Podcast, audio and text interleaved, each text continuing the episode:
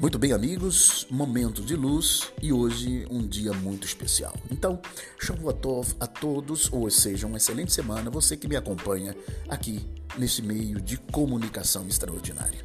O momento de luz hoje vai para uma pessoa muito querida, muito querida, que essa semana teve mais um presente otorgado de Kadosh Baruhu, do Eterno.